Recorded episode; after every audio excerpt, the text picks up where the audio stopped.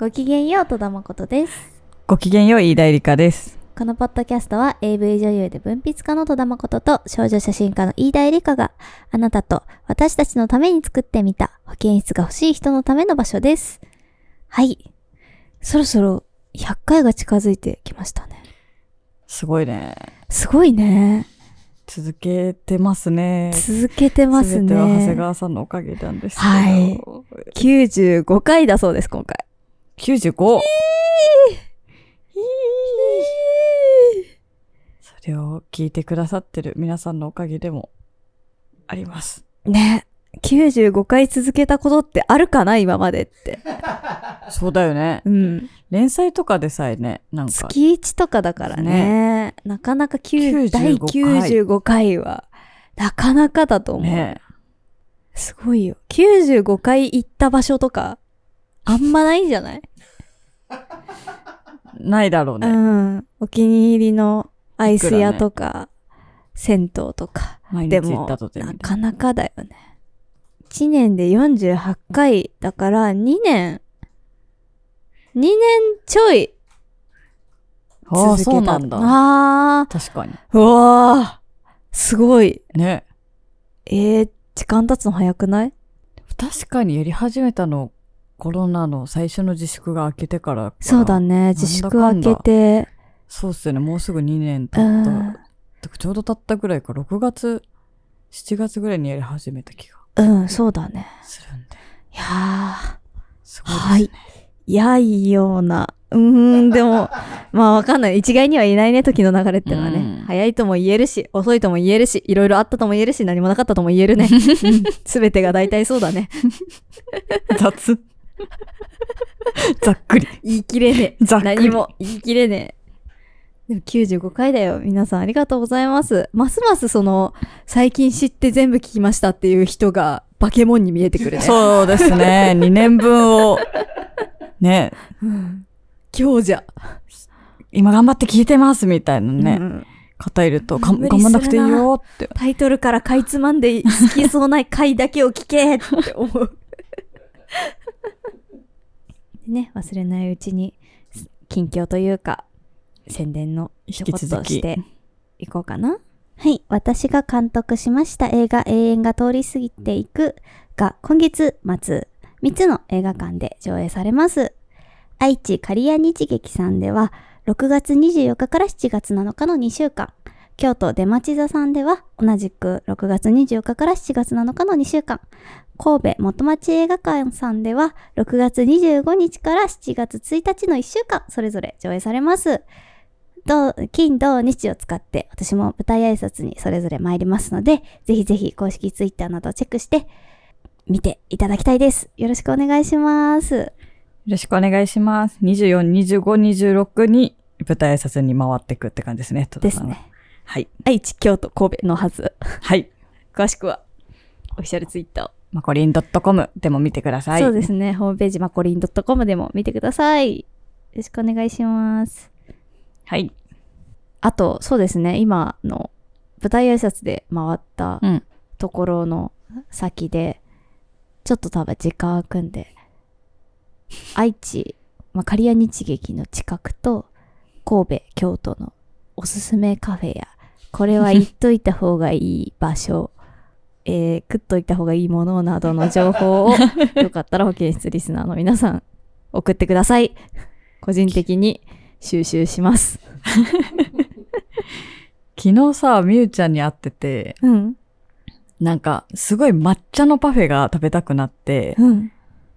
なんかお店行ったって話をしてくれてうんあ。京都で？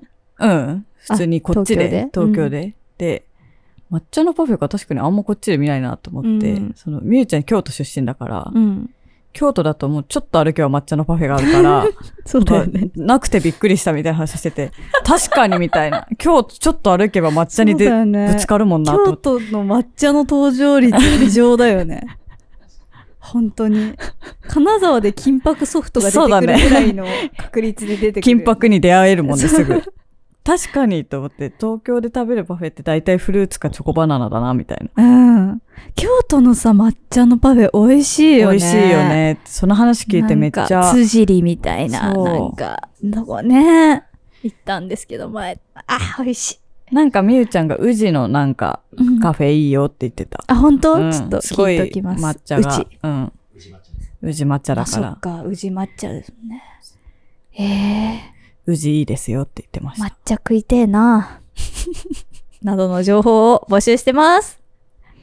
よろはい。しくお願いします。お願いします。そう、保健室ね、実はまあ、毎回言ってはいるんですけど、マシュマロでも当初募集してるんですよ。はいはいはい。で、マシュマロにね、匿名で送ってくださった方が。でそちょっと時間経っちゃってすいませう、ん。そうそう、って感じ4なんですが月ぐらいのね、当初だったんですけれども、読みたいなと思って持ってきました。えーと、戸田さん、飯田さん、ごきげんようです。いつも保健室でお二人がお話ししてくれるいろんな思いに救われています。まだ自分が見つけてもらえるかもしれないという希望をくれるこのラジオがとても大事です。いつもありがとうございます。とても個人的な話で申し訳ないのですが、少し私の最近の悩みをお二人に聞いていただきたくメッセージを送らせていただきます。私は言いたいことが言えません。私は芸能活動をしており、組織で働くことが多いです。具体的なお話は控えさせていただければと思うのですが、音楽や作品を共に作っていく仲間に、やってもらって当たり前、自分の思い通りに動いてくれる人と思われているような気がしてとても苦しいです。私は音楽や作品を誰かを救うために自分と自分以外の誰かにとっての息ができる場所を作りたくてやっています。演者側だけではなく、裏方のお仕事も別の仕事場に出向いて勉強させていただきながら自分の拠点に持ち帰っています。それをやってもらって当たり前かのように扱われてしまったりすることが多く、そういう感情を些細な言葉遣いや態度に見つけてしまいます。こびればいいと思われてしまったりしていることがとても辛いです。言葉が荒々しく大変失礼しますが、音楽や作品をいいと思ってついてきてくれた方々にとってもとても失礼な態度なので、とても腹立たしく思います。ですが、私自身が言いたいことを言えないのも事実で、それがすごく悔しいです。相手からは言ってくれないからわからないで押し倒されてしまうし、でもそういう相手には何を言っても何も変わらないから自分が我慢して目を伏せて頑張るしかないと思ってしまいます。そのせいで私は学生の頃からずっと心を自分で荒削りしてしまっているような気持ちになります。ちょうどこれを書いている今、そのせいで何をしてても涙が出てしまいそうになります。きっと明日朝起きたら普通に接することができるようになってしまっていることも分かっているので余計に涙が出てしまいます。何か答えを求めたいのかもわからないのですが、ここに送ってしまいました。感情をきれいな言葉で並べられないまま送ってしまい申し訳ないです。保健室を続けてくださり本当にありがとうございます。とのことでした。このね、なんか続けてきたねって話の後に続けてくださりありがとうございますって言われることのなんというか、はいなんというかよね。本当に。ありがとうございます。こちらこそありがとう。うございます。ね、リスナーさんいなかったら本当に続けられてないので、そうだね、この、なんか、ね、感情垂れ流うちらの方がさ、こう綺麗な言葉で感情並べないまんままさ、垂れ流してるわけじゃない。ですか。途中で何喋ってんだっけ自分になる時とか。全然あるから。わーってなりながらさ、全然整理整頓されてて、ね。いいいい文章ですよ。本当にありがとうございます。なんかあれかな？あの、グループとかで音楽活動とかしてるのかな、うん。多分ね。でもすごい、なんだろう、表だけじゃなくて、裏方仕事も積極的に勉強してって、なんかでもさ、いろいろできちゃうしさ、真面目で勤勉な人ってさ、そうでない人からさ、謎の上から目線でさ、だこの人何でもやってくれるでしょ、みたいな。はいはいはい。舐められ発生して、いや、全部、なんか、全部努力してやってることなのに、うんみたいになるのあるよね。なんかできてて当たり前みたいなね。ね。できる子だからみたいなねあ。そうそう、できちゃうからこそ、なんかできることを軽んじられちゃうというか、あるよそのね。現象謎だよね。謎だよね、なんか、いや、それをこう、利用してる側も、ちょっとは頑張れと思うのに、んなんかその人たち、あの子がやってくれるでしょ、うんみたいうんになっている人とかもいるじゃないですか。いますね。特にやっぱなんか芸能活動してる方とかって本当にこう努力の上でやっている方とか覚悟が決まっている方も多いけど、ちょっとこう、なんだろう、覚悟が足りない人とかは、なんだろう、その人から好かれるとか、チヤホヤされるっていう面だけを享受しに来ちゃってる人とかもいなくはないじゃん、うん。やっぱり。そういう人だとやっぱ、きちんと真面目にやってる人のうん。感じが伝わらなかったりするよね、きっとね。うん。美味しいとこだけもらおうと思って活動してる人は全然この世にはいると思うので。まあ人からすると、その、なんだろう、努力部分って見えないことが多いから、ん。成功、成功、成果部分、成果の部分だけ見て、ジャッジしがちというかうね。ん。それが、まあ大体すれ違いを生むんですけど、そうですね。想像力というかね。いや、私さ、なんか人がいい人とか、あと、なんていうか、精神に、うん、なんか、精神が研ぎ澄まされてる人ほど、自分がさ、水面下で努力してることアピールしなかったりするじゃん。うん。私これだけあなたのためにやったんだからね、うんみたいなことをさ、い言わないまあで静かにやったりする。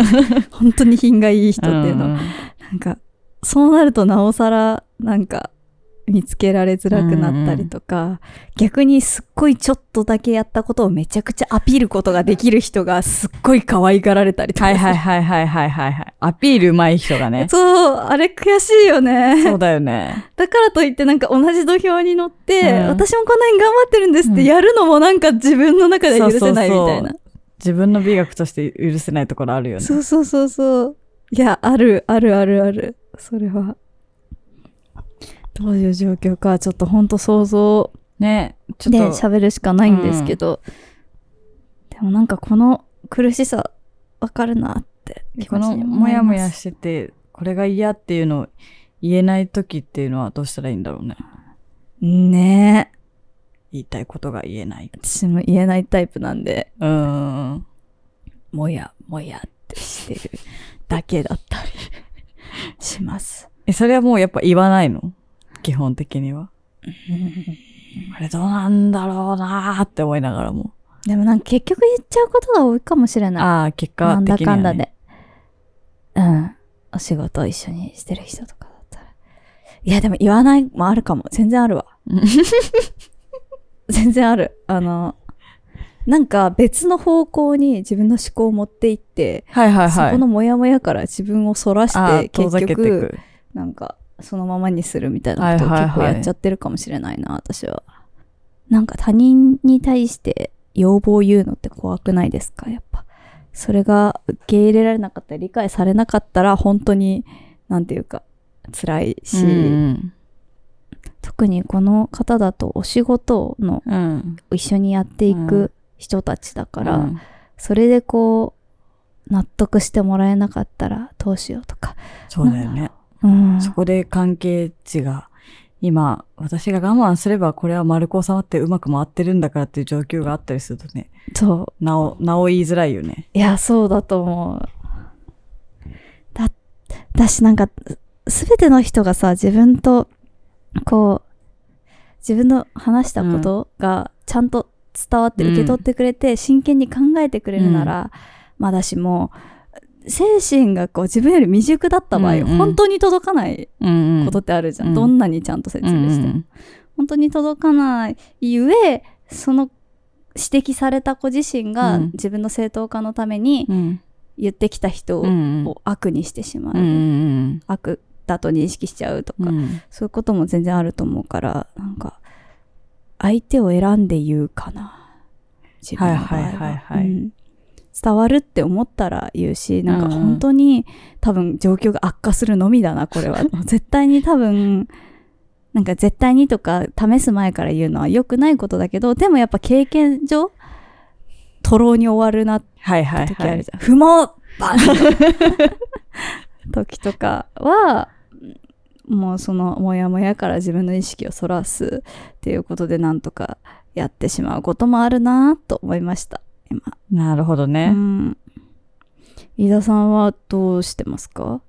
私から見てると飯田さん結構言うタイプだなと思ってんだけど、ちゃんと。言うね。私多分言ってるんだよね。うん。言っちゃうから、言いたいことが言えませんに対してどう、どうすればいいんだろうなって考えてたんだけど。言うね。結構言うし、言い方はめっちゃ工夫するけど。うんうん。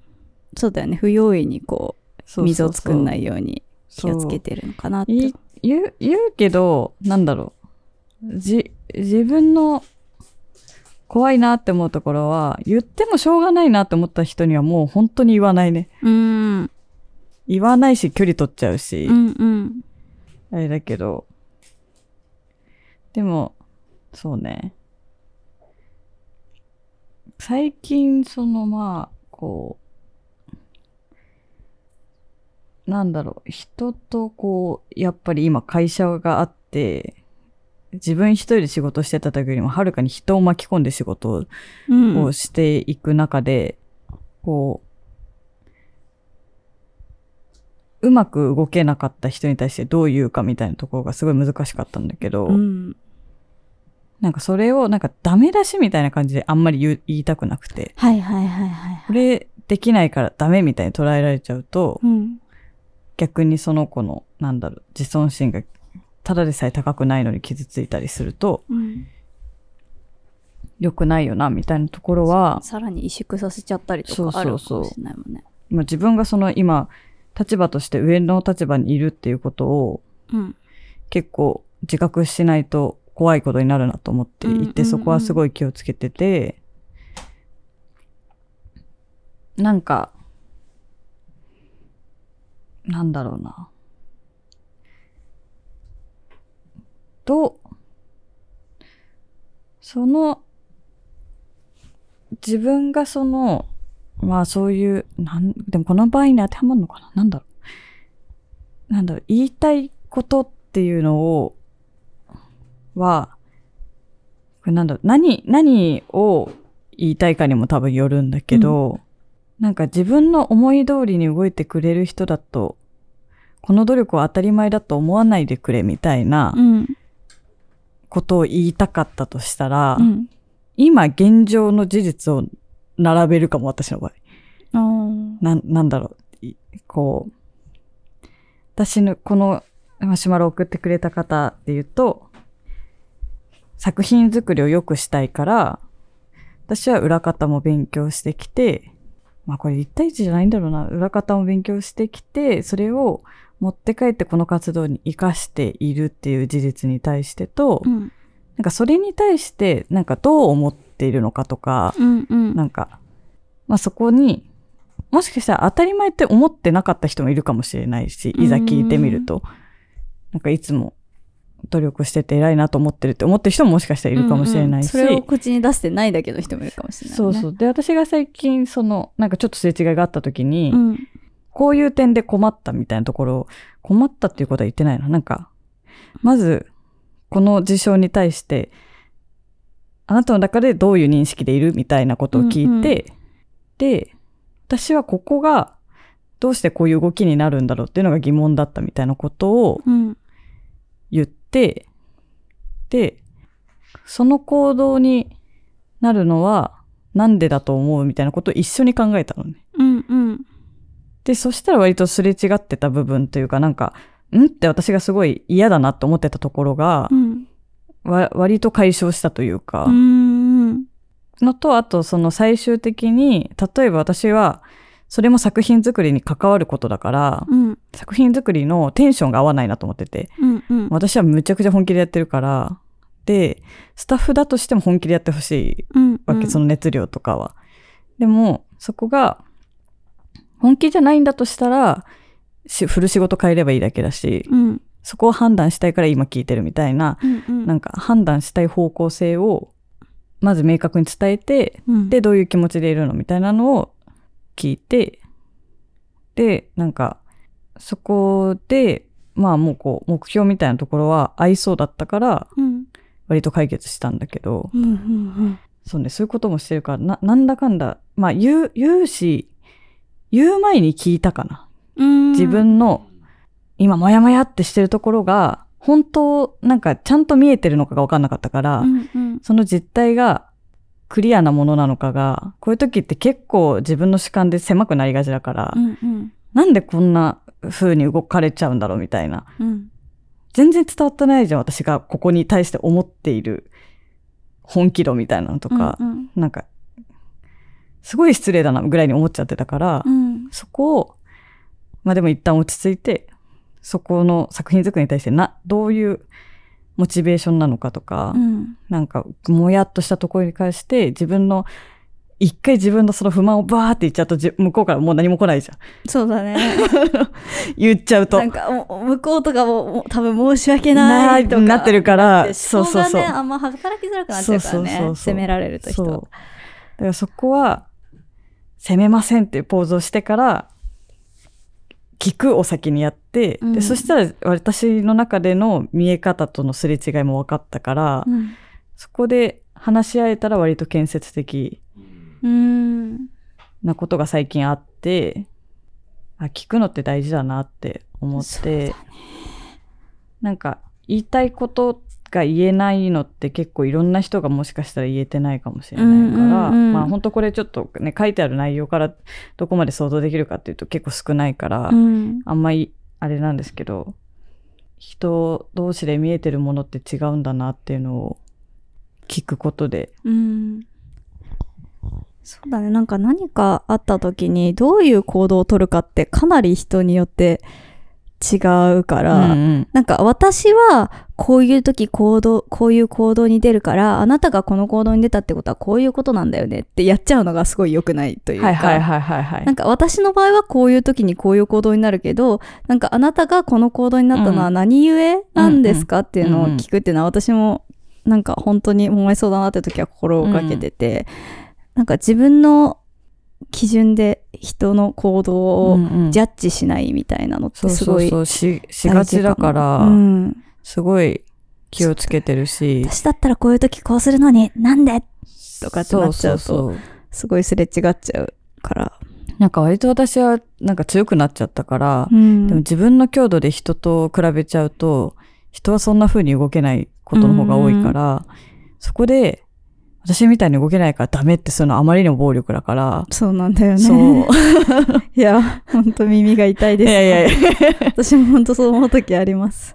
うんなんか私はこんなに頑張ってるのにって、やっぱり頑張れば頑張るほど辛い時って思っちゃうことも多くて、そうだよ。なんで同じレベルでやってくれないんだろうとか、そうそうそうなんで同じぐらい切実にうん来てくれないんだろううんみたいなことを思ってしまう時はやっぱりあるから。うんでも本当にね。人のペースがあるし、そうなんだよね。なんかそのペースが自分と合っていないとか、うん。なんかそれを最大限に出せていないからといって、なんかその人が、なんだろう、例えばこの方が不満を感じてる相手は、もしかしたらあなたのことを傷つけたいわけじゃないかもしれないうんうんうん。みたいな。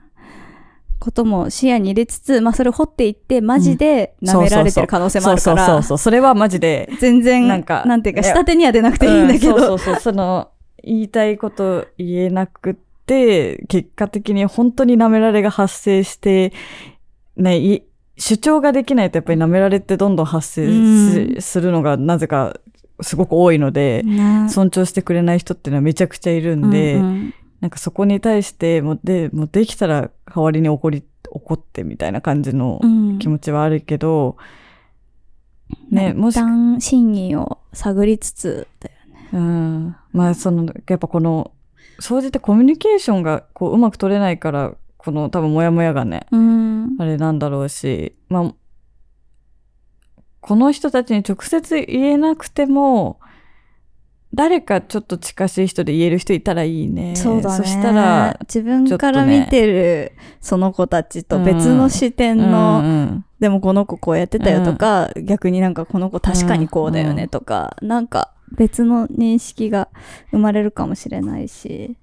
まあでもこれちょっと組織のその統括してる人がそれをキャッチアップできてないのはあかんなって思います、そうだね。この子が多分温度差とかを見てたらわかるはずだし、うんうんうんで、なんか例えば一人一人に話聞く時間があったら、あ、こことここそこのすれ違いが起きてるなって、その、なんか平等に見れる立場の人が、うん。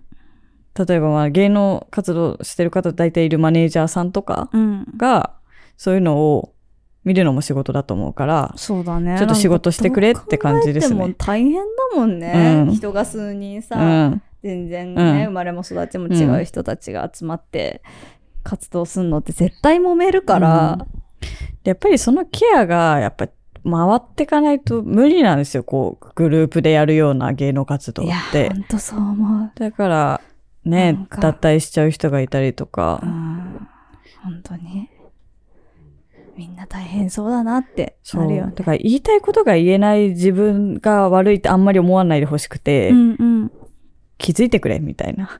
そうだよことをなんか言えない状況言えない状況が、そうだよねが作。られてること自体がっていう、あんま良くないよね。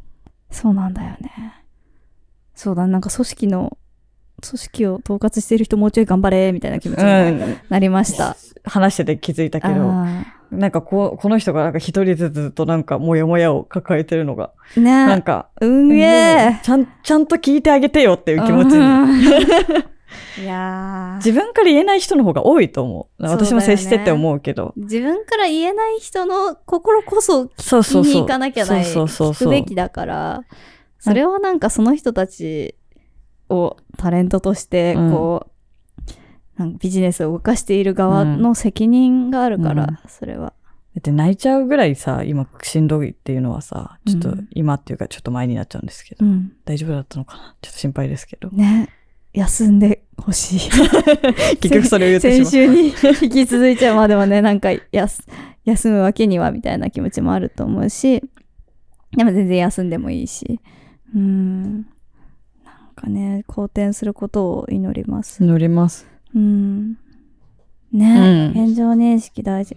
なんかそれこそここで例えば結果として責められるかもしれない相手の人とか、そのなんかやってもらって当たり前だと思っちゃってる人とかも、なんかなんだろう、基本的に人って多分あんまり自分がなぜこう思っているのかってことを分析しないから、はいはいはいはい。だから他人に対して失礼な態度取っちゃってる人とか、なんか普通に見たらひどいな、あの人って思う人も、なぜそれをやってるかを、うんなんか自分で自分に問う機会がないんだよね。うんうんだからなんか、ちゃんと一個一個聞いていくと、うんうん。その人自身が、あ、こういう自分は思考回路で、うんこういう行動に出てたんだうんって、やっと分かっていくことがある。うん自己分析を、うん多分、保健室リスナーの人結構自己分析してる人多いんだけど、ね。でも、その人たちが多分、この世では全然多くはなくって、そうだよね。うん。なんか、顔感じたからこう出しますって、うん感情のままに生きてる人とかすごく多いから、そういう人たちと対話ができる状態になるには、まずその人が自己分析をうんうん。するっていうとこまで、まあ、流すのも大変だから余裕ある時でいいんだけど、うんうん。なんか、その段階が必要なのかもなっていうこともすごい感じました。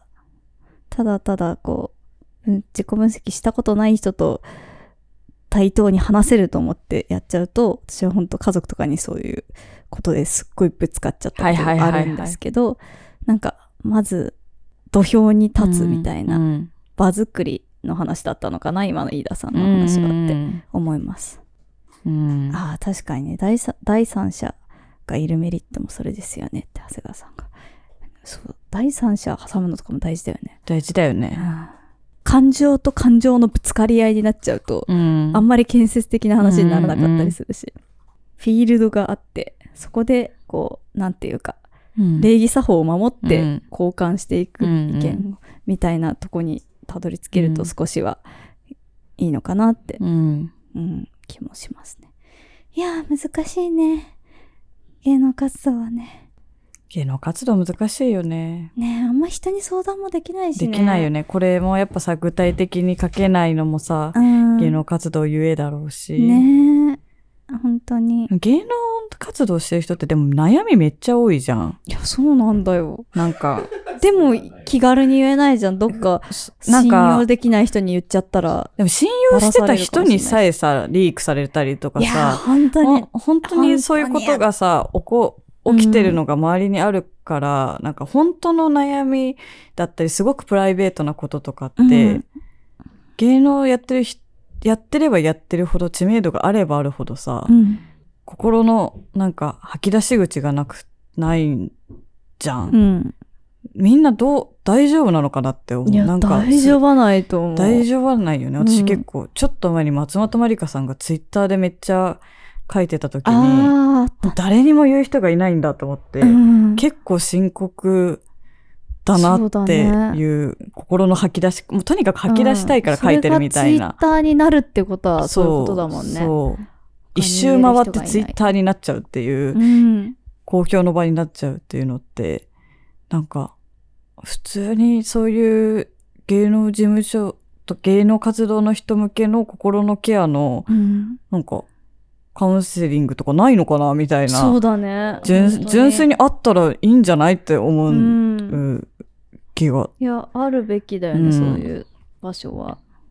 まあだから、やっぱりその、普通に活躍してたのに、みたいなびっくりするニュースが入ってきちゃったりとか、うんあるんだろうし。ほんとなんかそこ専門のちゃんと話を聞ける。人がカウンセリングとして入るべきだよね。あとなんかす、もともと芸能やってた人とかがそこに行ってくれるのはすごい強いと思う。んうんなん、か、やっぱ特殊な世界だから、うん、全く関わったことない人がカウンセリングしようと思っても実情がわかんなくて、うんうん。そうだよね。なんか私も本当まだ全然わからないんだけど、うん引退してから AV 業界に今いる子たちとかのなんか相談とか、ななんか相談乗ってできることはそんなにないかもしれないんだけど、なんかどうしてもその活動うん、している最中って、やっぱりこう走り続けなきゃいけないし、うんうん。多少こう自分が大変かもしれないって思うことをやり抜くことで地位がこう保たれたりしちゃうからなんかはいはい。どこまで頑張ったらいいかとかどこまで頑張っちゃったら後から自分が後悔するのかとかを自己分析できないまま走っちゃうんだよね。うんうんうんうん。なんかそういうのをなんか本当は自分はここまではやっていい。でもこの先はやりたくないとか、なんかこういうことが起きたらやめたいとかいうことをなん。か客観視して整理できる場があったらいいなって私は思っててなんかちょっとでもこう今働いてる人たちが自分を守れる術をうん。見つけられるように何か活動できたらいいなってことは思っています、全然まだ本当にできるかわかんないんですけど。やっぱその現場を知ってる人がうん。いいなんか話を聞ける場所うっていうのが大事なのかなって思ってる最近。芸能界にも同じようにそういう場所があってほしいなあってほしいですよね。心の負担がどうしても多い仕事だし、うん。いろんな人にジャッジされちゃう仕事って。そうなんだよね、うん。その苦痛の種類ってやっぱりふそこを経験してない人には分かりえないから、うんうん。専門があるんだろうなって思います。って感じかな今日は。ですかね。ねマシュマロそうなんです。匿名でアカウントも作らずに送れるように送れるうんので。だからこういう話しづらいこととかも。そうそう。絶対こうメールアドレスも書きたくないし、うん。絶対足つきたくないみたいな、人とか。で、なんかマシュマロで送ってるけど、やっぱ取り上げないでほしいとか書いてもらえれば。あそうそう。後からこの投資うん。ここのマシュマロ送ったんですけどやっぱ取り上げないでくれうんとか書いてもいいし、ただ聞いてくださいでもいいし。そうそう。で、普通の Google フォームの当初も、あの、取り上げていいですか？はい、いいえのうんうん選べる欄があるので、全然こう、ただただどこかに書かせてくれっていう。書き出すだけでね、整理されたりとか、そうよ、ちょっと。楽になるし。本当に自分との会話だから何かを書くっていうこと。うんそれ、何かお役立ていただけたら嬉しいです。ので、自由なね、使い方してくれたらいいなと思います。あります。って感じでね、Google フォーム、DM、マシュマロ、それぞれで募集しています。Twitter の固定ツイートに当初を送る方法がまとまっているので、ぜひぜひそちらからチェックしてください。当初が採用された方で、あの、メールアドレスとかがわかる方に関しては、サイン入りの保健室ステッカーをプレゼントします。戸田と飯田のサインがちっちゃく入ってます。ハッシュタグもございます。ハッシュタグミー保健室。ミーが英語で保健室が漢字です。これつけてつぶやいてくれると我々ツイート見ます。Spotify のフォローボタンも便利なのでよろしくお願いしますよ。ろしくお願いします。はい。って感じで95回、95回終わりました。おっと、100へだんだんカウントダウンカウントがダウンが。始まっております。すごい。なんかやりたいけどね、100。100、イベントやりたいね。え、イベントやりたいね。リアルなみんなで100のか、オンラインなのか。ーってやりたい。100回だ100回だーってやりたいね。ーやりたい。3桁。すごい。100。なんで英語で？やりたいので、まあちょっといろいろ考えます。はい。よはい。ということで、来週もよろしくお願いします。ろしくお願いします。バイバイ。バイバイ。